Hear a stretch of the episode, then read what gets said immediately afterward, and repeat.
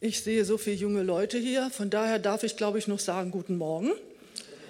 Und für alle, die schon etwas älter sind oder die kleine Kinder haben, schönen guten Tag.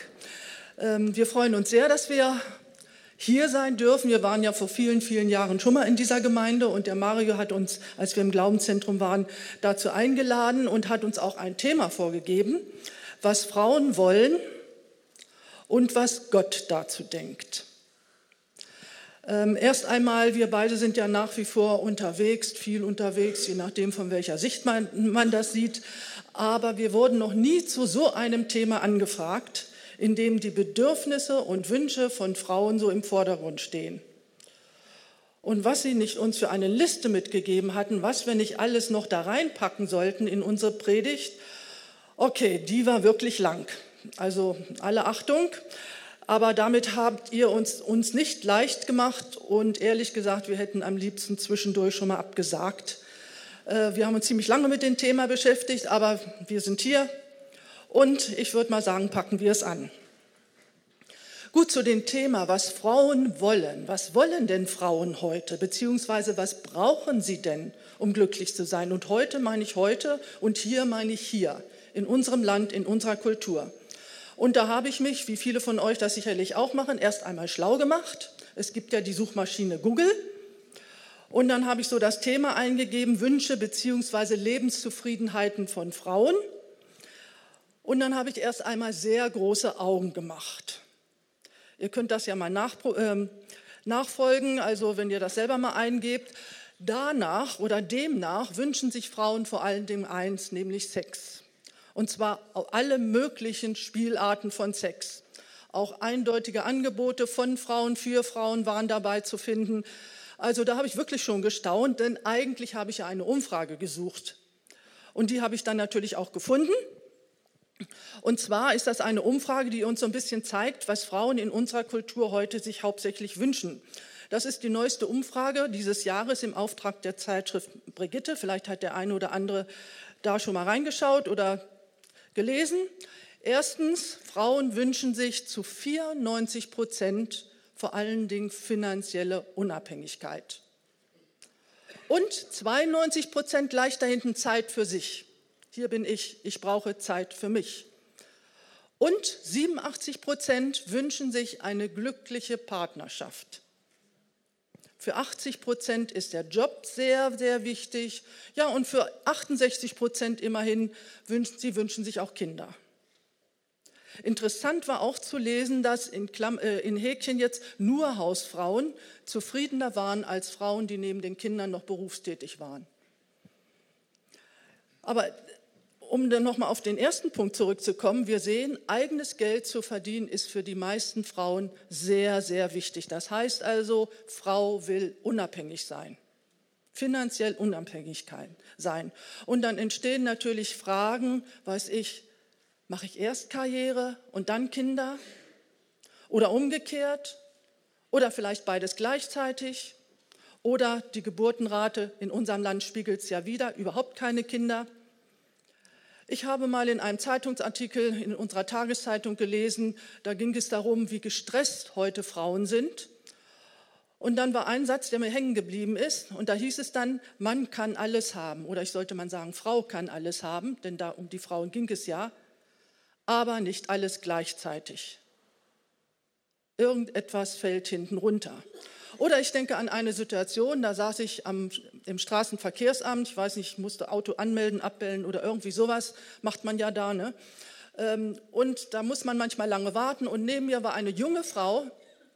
Ähm, und die wurde schon ganz unruhig, weil sie auch schon so lange warten musste. Und ach, ich muss meine Kinder vom Kindergarten abholen. Irgendwie kamen wir ins Gespräch über Kinder.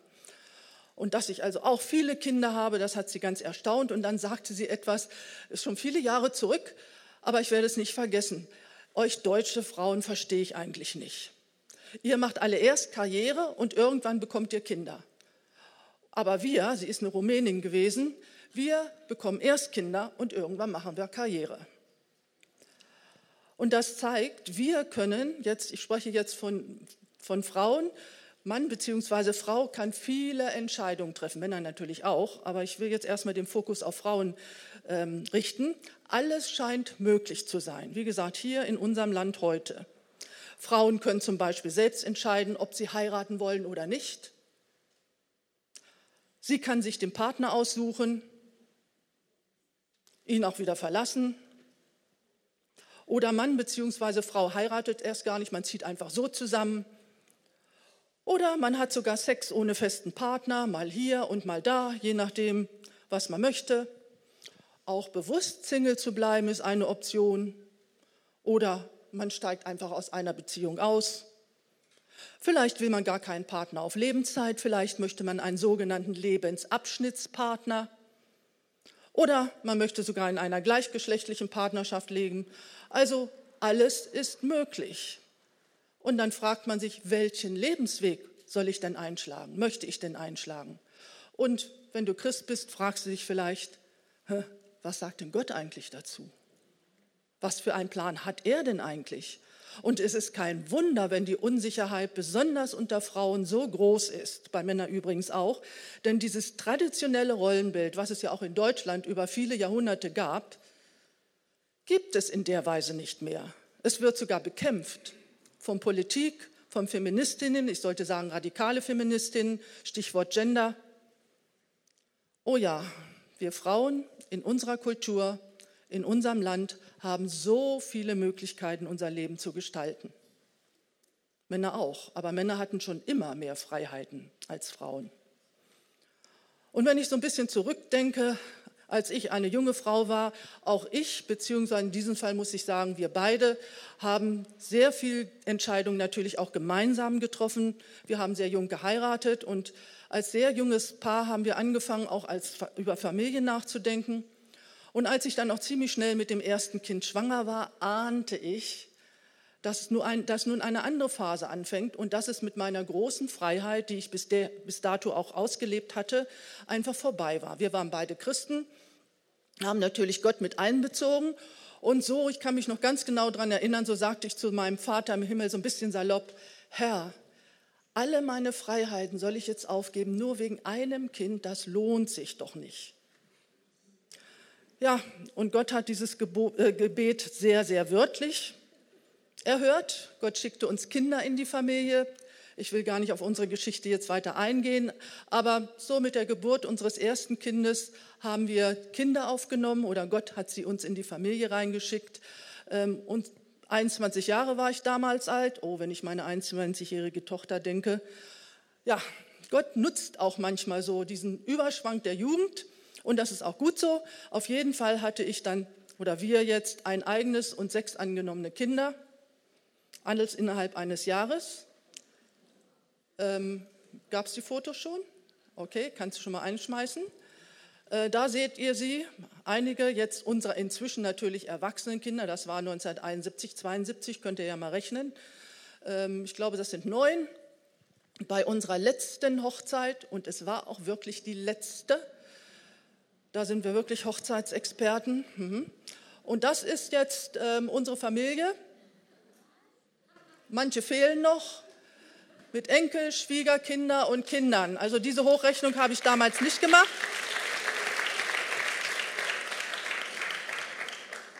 Ja, aus lauter Freude von Kindern haben wir alle bewusst alle drei Jahre sechs eigene noch dazu geboren, sodass wir sieben eigene und sechs angenommene haben. Und wenn ich so dran denke, 13 Kinder großgezogen. Und ich lebe immer noch fröhlich. Nur zur Ermutigung für alle, die die Kinder haben. Ne?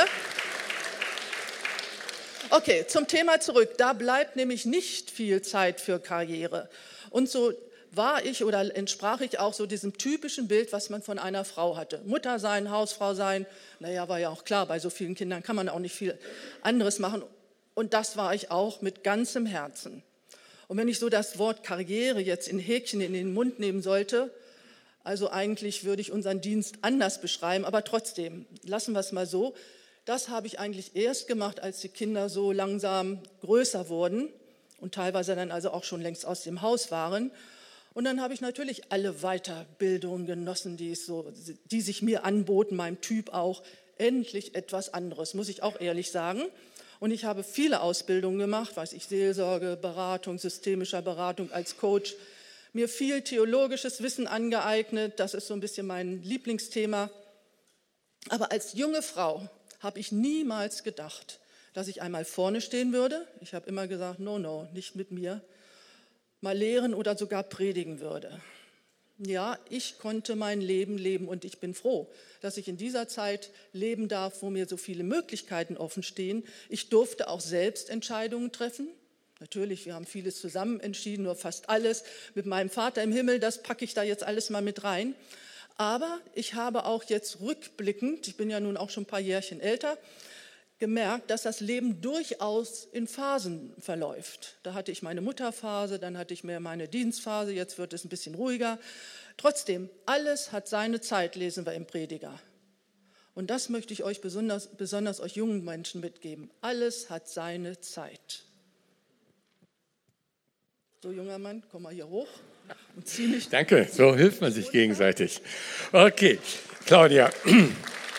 Also, äh, die Freiheiten, die Claudia eben so ernannt hat, genannt hat, die Frauen in Deutschland haben, ist eine relativ junge Angelegenheit. Da werden jetzt einige große Augen bekommen. Das sind gerade mal so 50 bis 60 Jahre her, dass wir in Deutschland die weltweit üblichen patriarchalischen Strukturen hatten. Ich blende mal so auf das Jahr 1960 rundherum. Da war ich ein, ein Teenager. Ja, zu der Zeit äh, durfte eine Frau nur mit Unterschrift ihres Mannes ein eigenes Konto eröffnen. Ähm, bei der Heirat verfügte der Ehemann über das von der Frau eingebrachte Vermögen in die Ehe. Für die Berufstätigkeit brauchte eine Frau die Einwilligung des Ehemannes. Und er hatte alle, Erziehungsentsch und alle Erziehungsentscheidungen lagen bei ihm. Verrückte Sache, ne? Ja, und dann kamen die 1968er Jahre ja, und ich bin ein echter 68er. Ich habe nämlich zu der Zeit studiert an der Pädagogischen Hochschule in Braunschweig. Die 68er Jahre mit den Studentenunruhen gegen, das, gegen die verkrustete bürgerliche Gesellschaft. Ja, und wenn sie nicht über die Stränge geschlagen hätten, es musste anders werden. Es musste gesellschaftlich auch wirklich anders werden. Und ich zog mit durch die Straßen demonstrierend hatte wenig Ahnung, aber demonstrieren war toll. Ja, bis dann die ersten Autos brannten und dann sagte ich mir, nein, das ist mir zu heiß und habe mein Zuhause bei den Jesus People gesucht. Radikal musste es sein damals, ne? also ohne ging es nicht. Dann habe ich mein Zuhause bei den Jesus People gefunden. Aber seit dieser Zeit haben wir ja, Stichworte wie Emanzipation, Feminismus, sexuelle Freiheit und Vielfalt, antiautoritäre Erziehung. Später sind dann die Begriffe wie Gender Mainstreaming hinzugekommen und heute ist das Schlagwort Ehe für alle. Ja, da sehen wir mal so die gesellschaftliche Entwicklung, die wir haben. Und wie ich sagte, das alles ist eine relativ junge Entwicklung. Und da kommt jemand als Student oder als Migrant, sagen wir mal äh, Afghanistan oder Iran, äh, so nach Deutschland, denkt auch noch, ach ja, ein christliches Land.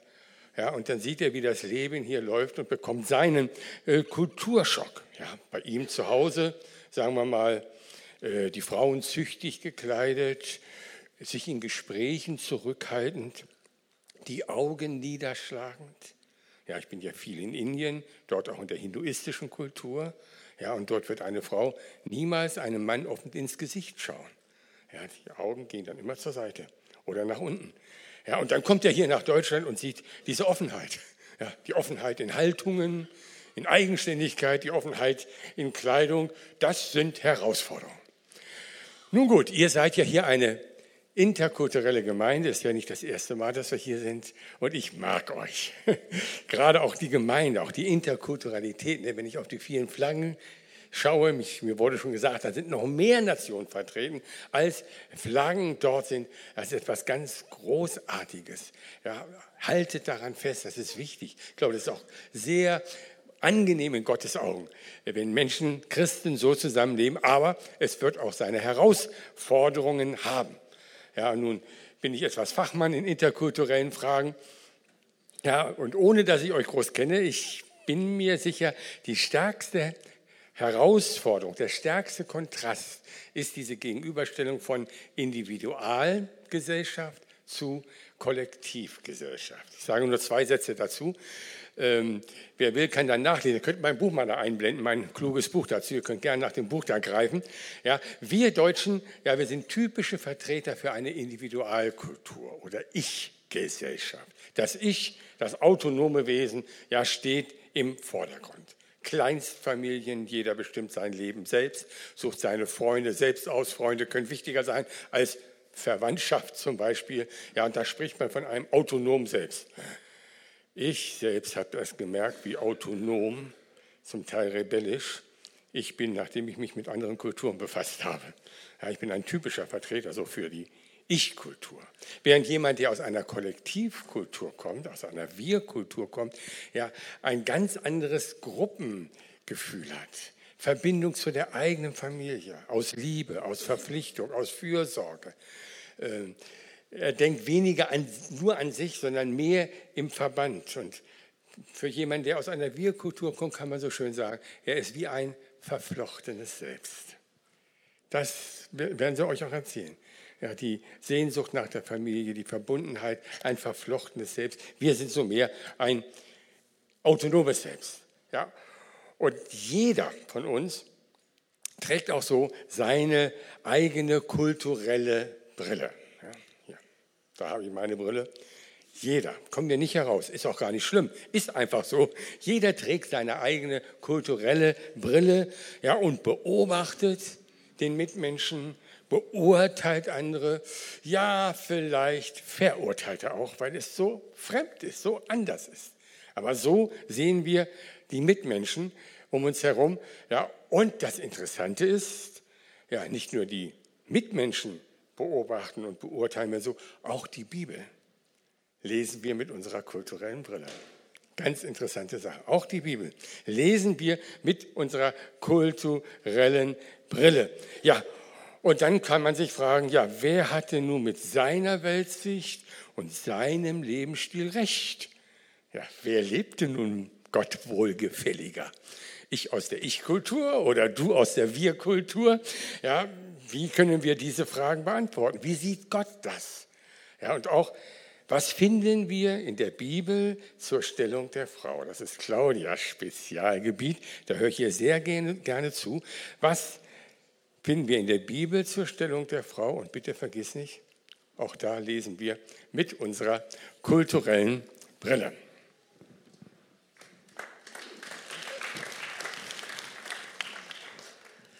Ähm, Übrigens, die Bibel ist von vorn bis hinten in, in der Wir-Kultur, in der Kollektivkultur geschrieben und gedacht. Das nur nebenbei. Also ja, was finden wir dazu in der Bibel? Das ist ein sehr spannendes und auch ein sehr aufhellendes Le äh, Thema. Das kann uns förmlich die Augen öffnen. Ähm, hat es bei mir zumindest die Wirkung gehabt. Ich liebe es, die Kulturen der Bibel zu studieren und die geschichtlichen Hintergründe zu erkennen. Da kann ich oftmals die Zeit einfach drüber vergessen vergessen, dass auch mal wieder Mittagszeit ist und so weiter. Na gut, Ebert ist ja selbstständig, der kann auch inzwischen kochen. Machen wir mal einen Ausflug in die Zeit der Bibel. Es gab bei den Juden und übrigens auch bei den anderen Kulturen der Antike, der damaligen Zeit, so gut wie keine allein lebenden Frauen. So wie man heute als Singlefrau alleine und selbstständig und unabhängig leben kann oder könnte, wenn man möchte höchstens gut gestellte Witwen, die waren vielleicht eine Ausnahme, aber ansonsten gab es keine alleinlebenden Frauen. Man wurde verheiratet. Oder Frau blieb, wenn sie wegen irgendeinem Mangel nicht zu verheiraten war, im Elternhaus. Es gab keine anderen Optionen. Und arbeiten musste sie schon immer, schon als Kind. Ähm, das war halt so. Und es waren grundsätzlich von den Vätern beziehungsweise von den männlichen ähm, Sippenclans arrangierte Ehen mit Brautgeldzahlung. Das heißt also, Mann, in diesem Fall mit NN im wörtlichen Sinn, erwarb eine Frau. Deswegen war sie auch schlichtweg Eigentum des Mannes. So wurde sie auch gesehen. Ganz wertfrei jetzt einmal. Und sie hatte schlichtweg zu gehorchen. Immer. Mädchen wurden so zwischen 12 und 13 Jahren bei den Juden verheiratet. In der in der Umgebung, in den anderen Kulturen war es auch nicht sehr viel älter. Jungs sollten mit 20 Jahren spätestens verheiratet sein. Und es gab einen ganzen Gesetzeskatalog, wie sich eine Frau zu verhalten habe, wie sie sich zu kleiden habe, was sie von ihrem Mann, was sie für ihren Mann zu tun habe und so weiter und so fort. Alles gut festgeschrieben. Und ein Mann durfte durchaus mehrere Frauen haben, finden wir ja auch besonders im Alten Testament, ne, sofern er es sich leisten konnte. Gehen wir mal zu Jesus, ins Neue Testament. Was sagt Jesus über die Rolle der Frau? Was sie zu tun oder wie sie sich zu verhalten haben, habe, sagt er da viel drüber? Mm -mm, gar nichts. Aber seine Taten sprechen Bände, auf jeden Fall, gerade im Vergleich zur Kultur. Er ging immer sehr, sehr respektvoll mit ihnen um, mehr als allgemein üblich war. Und das war so auffällig, darüber wurde, Dafür wurde er sehr, sehr heftig kritisiert, besonders von den frommen Pharisäern.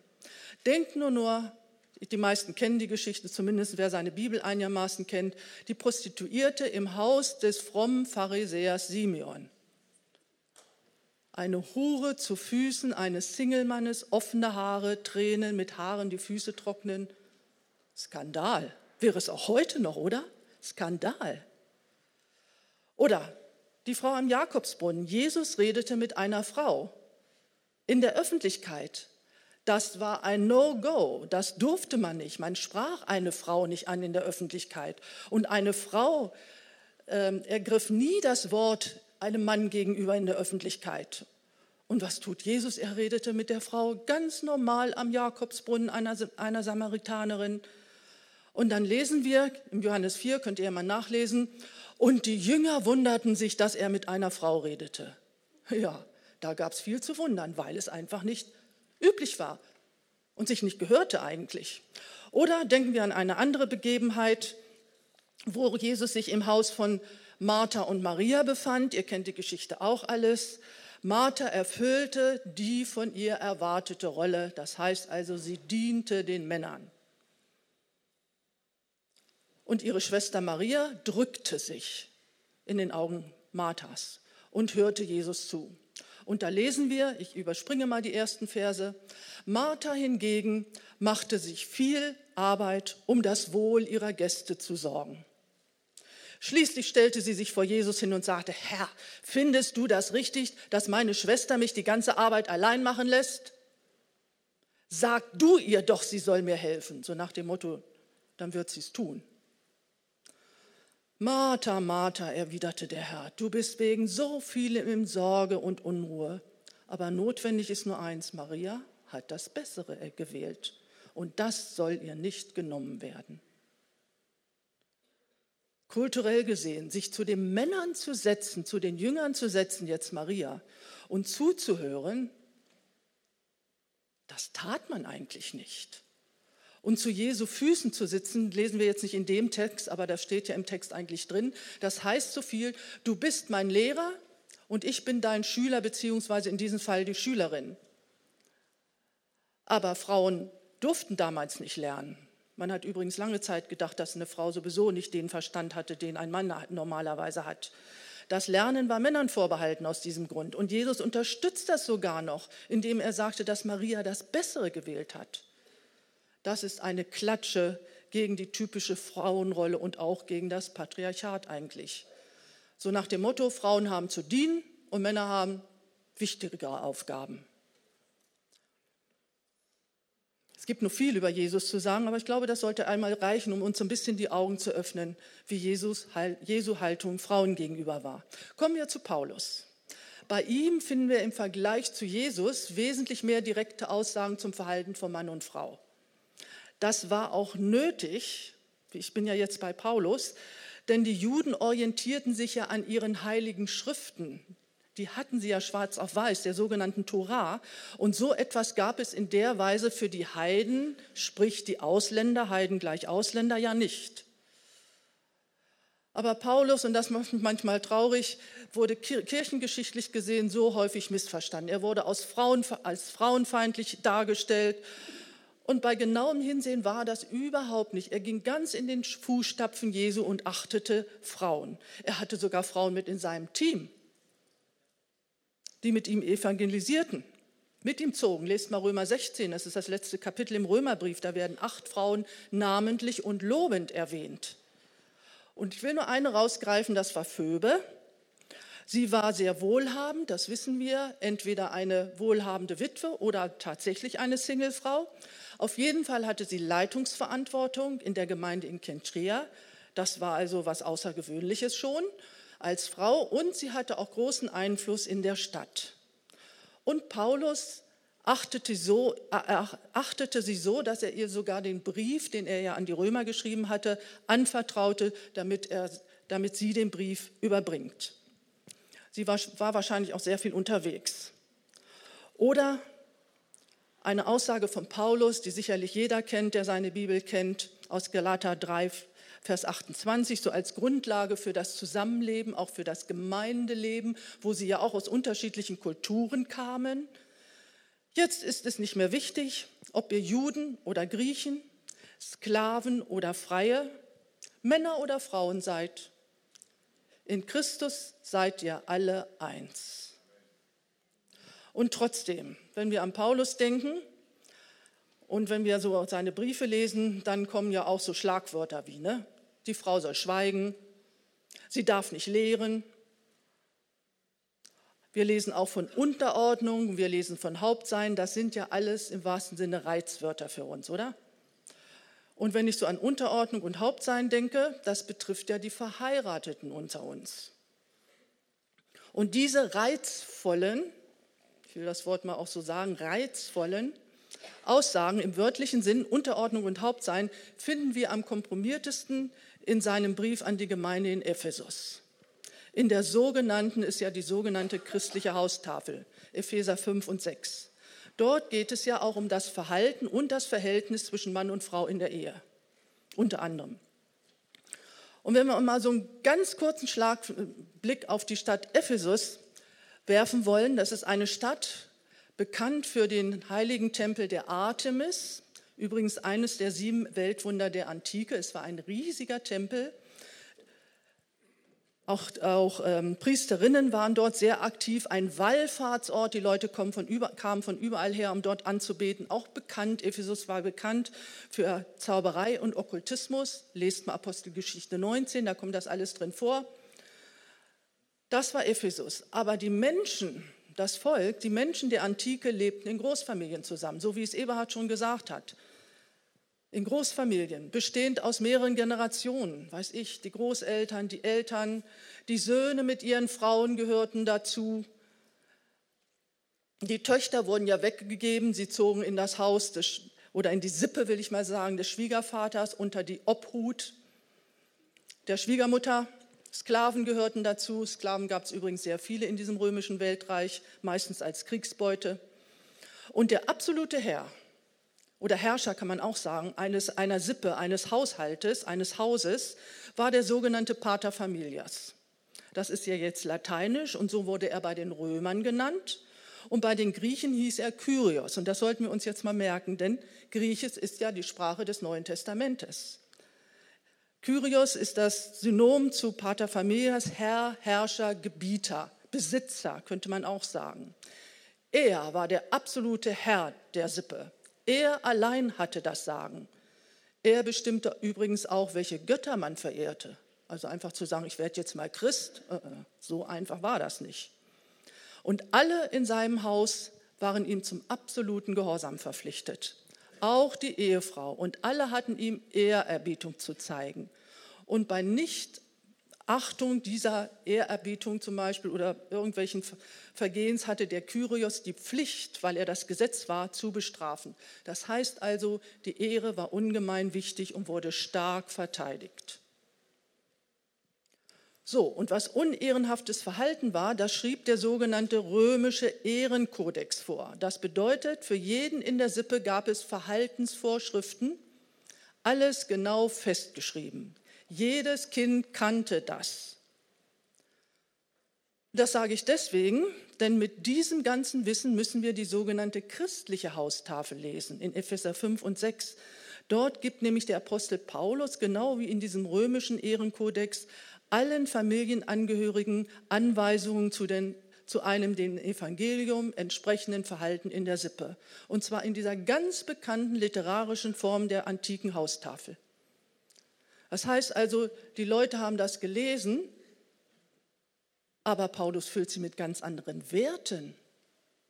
Und das muss wahrhaftig aufrührend gewesen sein. Und er gibt dieser Haustafel sogar eine Überschrift. Und da lesen wir doch tatsächlich in Vers 21, Kapitel 5, ihr Männer und Frauen ordnet euch einander unter, tut es als Ehrfurcht vor Christus. Wie einander unterordnen? Nochmal, ihr Männer und Frauen ordnet euch einander unter. Und dann kommen noch einige wenige Worte an die Frauen. Und ihr Frauen euren Männern, das Wort ordnen euch unter gibt es nicht nochmal. Und ihr Frauen euren Männern, ihr zeigt damit, dass ihr euch Christus unterordnet. Und einige Verse weiter lesen wir nochmal zu der Frau, die Frau soll ihrem Mann mit Ehrerbietung begegnen. Und ich sehe förmlich, wie der Apostel Paulus das den Schwestern zu erklären versucht. Ihr lieben Schwestern, ihr wisst doch, dass vor Gott alle Menschen gleich sind. Aber bitte bei aller christlichen Freiheit, die ihr jetzt genießt, achtet doch darauf, dass ihr eure Männer nicht bloßstellt. Achtet doch auf ihre Ehre. Ihr wisst ja, dass es in dieser Ehrenkultur so, so wichtig ist, in der ihr ja doch ein Vorbild sein wollt. So wie es der Apostel Petrus doch mal gesagt hat, ihr lebt unter die Menschen, die Gott nicht kennen, führt darum ein vorbildliches Leben. Das sagte er zu den Frauen. Und dann lesen wir weiter. Und bitte, die Überschrift gilt hier auch immer noch. Ordnet euch einander unter, ihr Männer und Frauen. Und dann sagt er zu den Männern, ihr Männer liebt eure Frauen. Noch weiter, wie Christus die Gemeinde geliebt hat, ja, wie euren eigenen Körper. Und dann schreibt im Vergleich zu den Frauen der Apostel Paulus sehr, sehr viele Sätze, wie er sich die Liebe eines Mannes zu seiner Frau vorstellt bis zur Selbstaufgabe.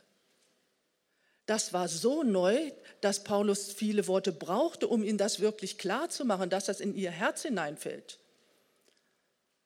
Und dann folgen noch ein paar äußerst, äußerst ungewohnte und ungewöhnliche Worte an die Väter, an die Kinder, an die Sklaven und an die Sklavenhalter. Gehörte ja alles zu der Haustafel mit dazu. Ja, aber bleiben wir bei Mann und Frau. Ich sehe sie förmlich vor mir, diese stolzen griechischen Männer und den römischen Soldaten. Paulus einander unterordnen, Frauen und Männer gleichermaßen unterordnen. Das gilt für Frauen, das gilt für Kinder, das gilt für Sklaven, doch nicht für uns Männer.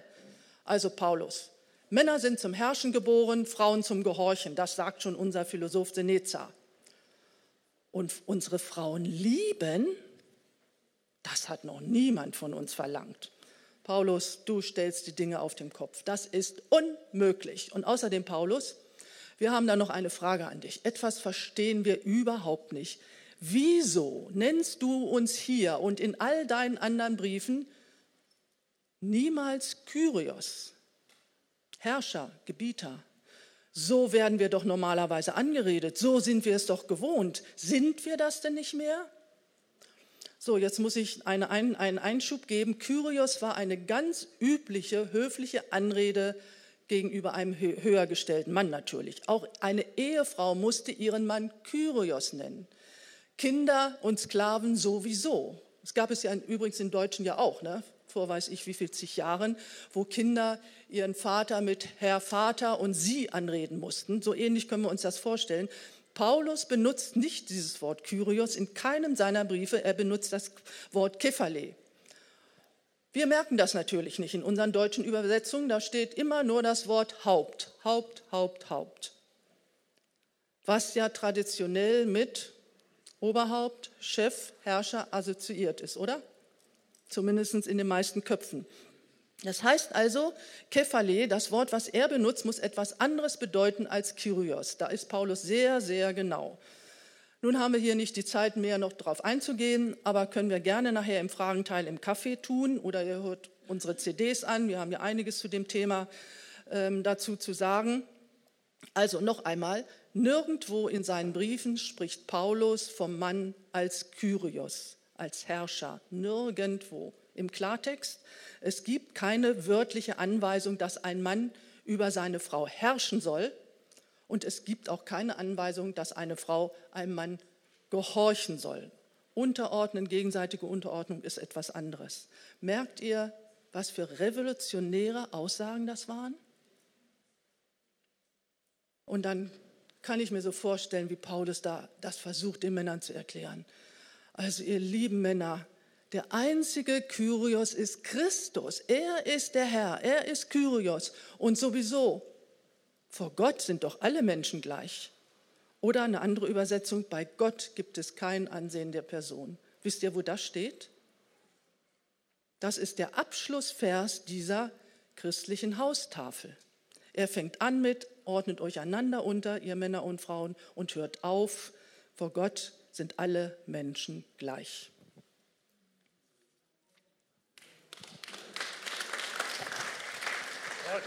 Ja, Claudia kann erzählen. Ich sitze immer da und höre immer sehr begeistert zu, wenn sie diese Dinge erklärt. Und das Interessante ist, ja, die Beschreibung, die Claudia eben gegeben hat, vor allen Dingen jetzt von dem Leben von Männern und Frauen im Alten Testament und auch wie die Kultur war im Neuen Testament, das deckt sich vielfach mit dem Leben zu vielen heutigen Wir-Kulturen. Äh, wenn ich an Indien denke, ich nenne das Beispiel gerne, weil ich sehr häufig in Indien bin, äh, aber auch für andere Teile der Welt. Und jemand aus der Wir-Kultur ähm, ist eher geneigt, die Schilderung der Bibel zur Stellung der Frau eins zu eins zu übernehmen, weil es ja auch seiner Ursprungskultur entspricht. So lebt man ja auch unter Hindus äh, in Indien. Aber für Menschen in unserer Kultur, hier in Deutschland, in Bonn, ist es fremd äh, und ich denke für manche sogar irritierend, ja, wenn du dann von arrangierten Ehen hörst. Wenn Männer und Frauen in der Kirche äh, getrennt sitzen, wie ich es durchweg in Indien erlebe, oder Frauen zum Gebet eine Kopfbedeckung tragen, in der Gemeinde nicht lehren dürfen, ja sogar schweigen müssen, das ist in anderen Kulturen weniger anstößig und wird eher akzeptiert, weil das gesamte kulturelle Leben in diesen Bahnen läuft. Aber in unserer Kultur äh, ist das Leben einfach anders. Und wenn wir das jetzt so eine Zwischenzusammenfassung machen, ja, wir haben sehr klar festgestellt, dass sowohl Jesus wie auch Paulus dem gängigen patriarchalischen kulturellen Muster ihrer Zeit nicht gefolgt sind. Muss ich nicht wiederholen. Jesus hat da ganz schön gegengehalten und Paulus war auch revolutionär. Sie haben sich da nicht äh, mit hineingegeben ja, und wie ist es mit uns? Ich denke, wir können uns, sollten uns einen wichtigen Vorsatz fassen, den Claudia auch schon erwähnt hat, nämlich aus 1. Petrus 2, Vers 12. Ja, haben wir ja auch als Folie, führt ein vorbildliches Leben, dass die Menschen, die Gott nicht kennen, darauf aufmerksam werden. Da in eurer Kultur, in dem Kulturkreis, wo ihr Reich Gottes baut, da führt ein vorbildliches leben, damit Menschen für das Reich Gottes gewonnen werden. Ja, um ein ganz praktisches Beispiel einfach so zu nennen, ja, wenn hier in Bonn, in dieser modernen Stadt Bonn, wenn hier eine, sagen wir mal, selbstbewusste Geschäftsfrau hier in den Gottesdienst kommt und ihr sie für Jesus und für die Gemeinde gewinnen wollt, dann würde sie sehr befremden, wenn Männer und Frauen getrennt säßen äh, auch eine gewisse Kopfbedeckung, wo sie fragen, hoppla, sind so viele Moslems auch mit hier in diesem Gottesdienst dabei? Ja, äh, oder wenn sie dann beobachtet, dass gar keine Frau nach vorne tritt, keine Frau das Wort ergreift und dass in der Gemeinde Frauen zu schweigen haben. Äh, das würde sie befremden. Aber wir leben nun einmal in dieser freiheitlichen Kultur und der Aufruf ist, vorbildlich hier zu leben. Ja, aber wie werten wir dann die entsprechenden Texte in der Bibel? Ja, das ist jetzt eine grundlegende Frage der Hermeneutik, sagen die Theologen, der Bibelauslegung, der Exegese, wird in Bibelschulen schön durchgegangen. Äh, ich werde jetzt nur so einige Sätze darauf verwenden. Ich, ich, erlaube mir die Freiheit, Thesen in den Raum hineinzustellen.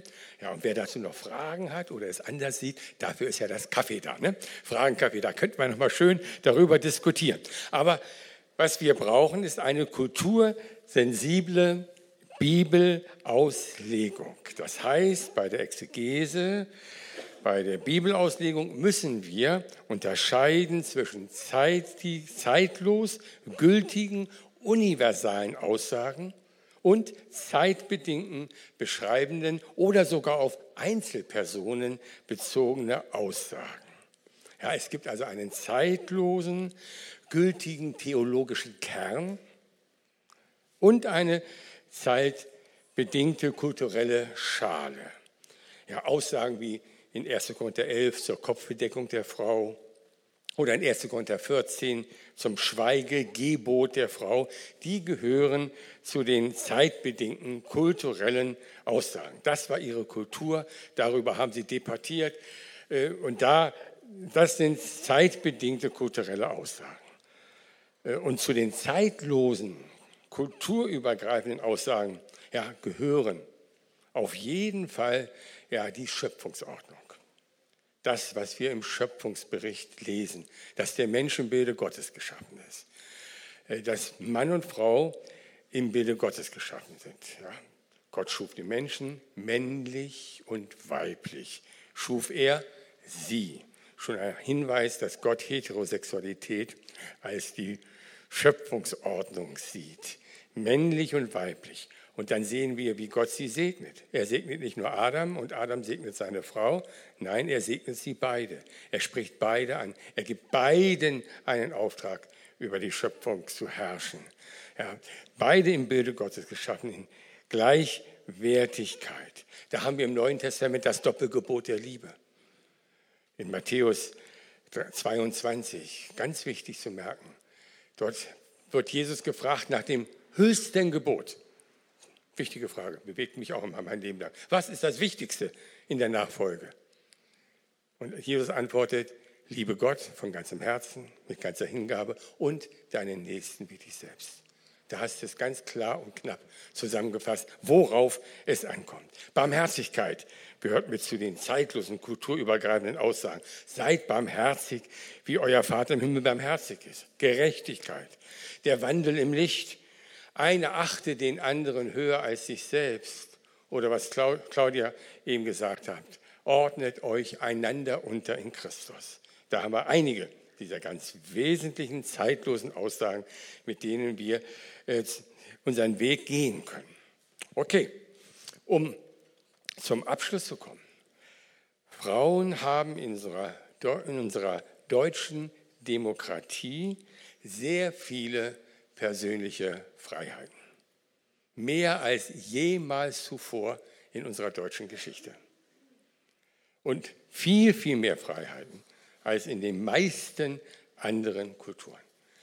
Das ist großartig. Freu dich, dass du in der heutigen Zeit lebst. Okay, bei all den weltpolitischen Bedrohungen, die wir ja sehen, ja, das blende ich eben mal nicht aus, das blende ich nicht aus. Aber was unsere persönliche Freiheit betrifft, hier in Deutschland, das ist großartig.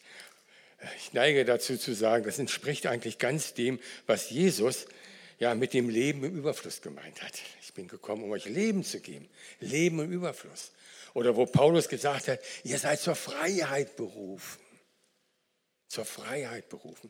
Aber wisst, weißt du, wie der Vers weitergeht? Ihr seid zur Freiheit berufen, aber nehmt dies nicht zum Anlass, für das Fleisch. Also nehmt das nicht zum Anlass, euch falsch zu verhalten. Ihr seid zur Freiheit berufen. Und wenn Paulus sagt, alles ist erlaubt, was für Sätze ne, in dem damaligen kulturellen Zusammenhang, 1. Korinther 6, alles ist erlaubt. Aber dann geht es auch weiter. Aber nicht alles ist hilfreich und dient damit der Gemeinde. Ja, und meine Beobachtung ist, je mehr Freiheit, desto größer ist die Verantwortung. Kriegst du ein paar Nicker? Je mehr Freiheit, umso größer ist die Verantwortung. Es ist, es ist etwas anderes, wenn man in festen Rollen und Strukturen eingebunden ist und einfach vorgegeben ist. So verhältst du dich, ob du es magst oder nicht. Ja, ich sage den Satz nochmal. Je mehr Freiheit, desto größer ist die Verantwortung. Und umso wichtiger ist es, vorbildlich zu leben. Und umso stärker muss ich Gott in seinem Wesen erkennen, seine zeitlosen, kulturübergreifenden Gebote kennen und befolgen, seine Stimme hören und seiner Führung folgen können. Ja, du brauchst feste Vorsätze und Werte. Du musst kluge Entscheidungen treffen. Das bringt die Freiheit mit, äh, die du hast.